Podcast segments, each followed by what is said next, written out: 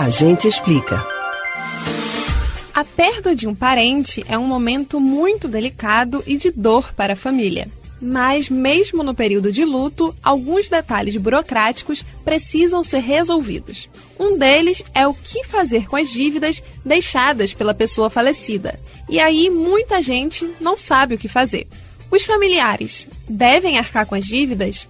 A presidente do Instituto de Estudo de Protesto de Títulos do Brasil, Pauliana Porto, explica. Quem vai pagar a dívida de quem morre? Quem paga a dívida de quem morre é o patrimônio do falecido. Esse patrimônio, que chamamos de herança, é composto por todos os bens, direitos e obrigações da pessoa falecida. Então, se essa pessoa falece e deixa dívidas, são seus bens que vão arcar com estas dívidas. Os herdeiros não vão responder com seus bens particulares pelas dívidas do falecido. Se o falecido não tiver patrimônio, o que acontece?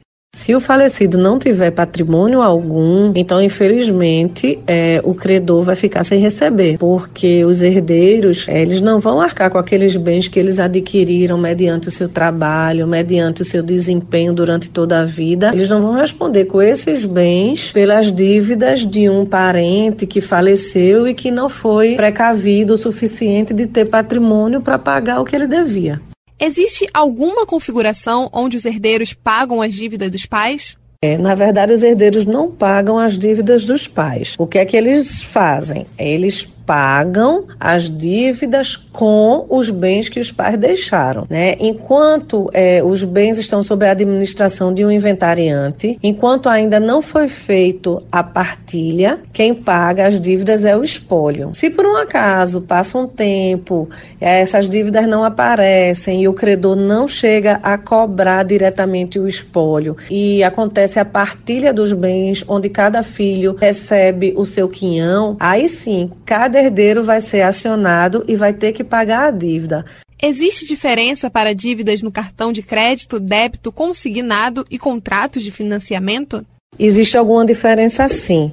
Por exemplo, no crédito consignado, a dívida é extinta com o falecimento do devedor. No cartão de crédito, a dívida permanece. Importante que as administradoras dos cartões de crédito sejam informadas do falecimento para que elas providenciem o cálculo de juros e multa e tudo no, se houver algum atraso. E no caso de contratos de financiamentos, é muito importante verificar se quando o financiamento foi contratado, também foi contratado um seguro. E este seguro ele quita o financiamento com a morte do devedor. Isso aí vai depender de cada contrato.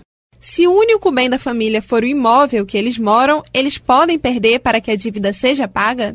Ele é legalmente protegido né, de execução por dívidas. Tá? No caso de um falecido deixar um bem imóvel, onde more, por exemplo, a sua esposa e os seus filhos, esse bem ele vai estar protegido. Porém, essa proteção ela não é total. Existem alguns débitos, por exemplo, é, débito de IPTU do imóvel, débito de condomínio do imóvel, é, pensão alimentícia do proprietário, né?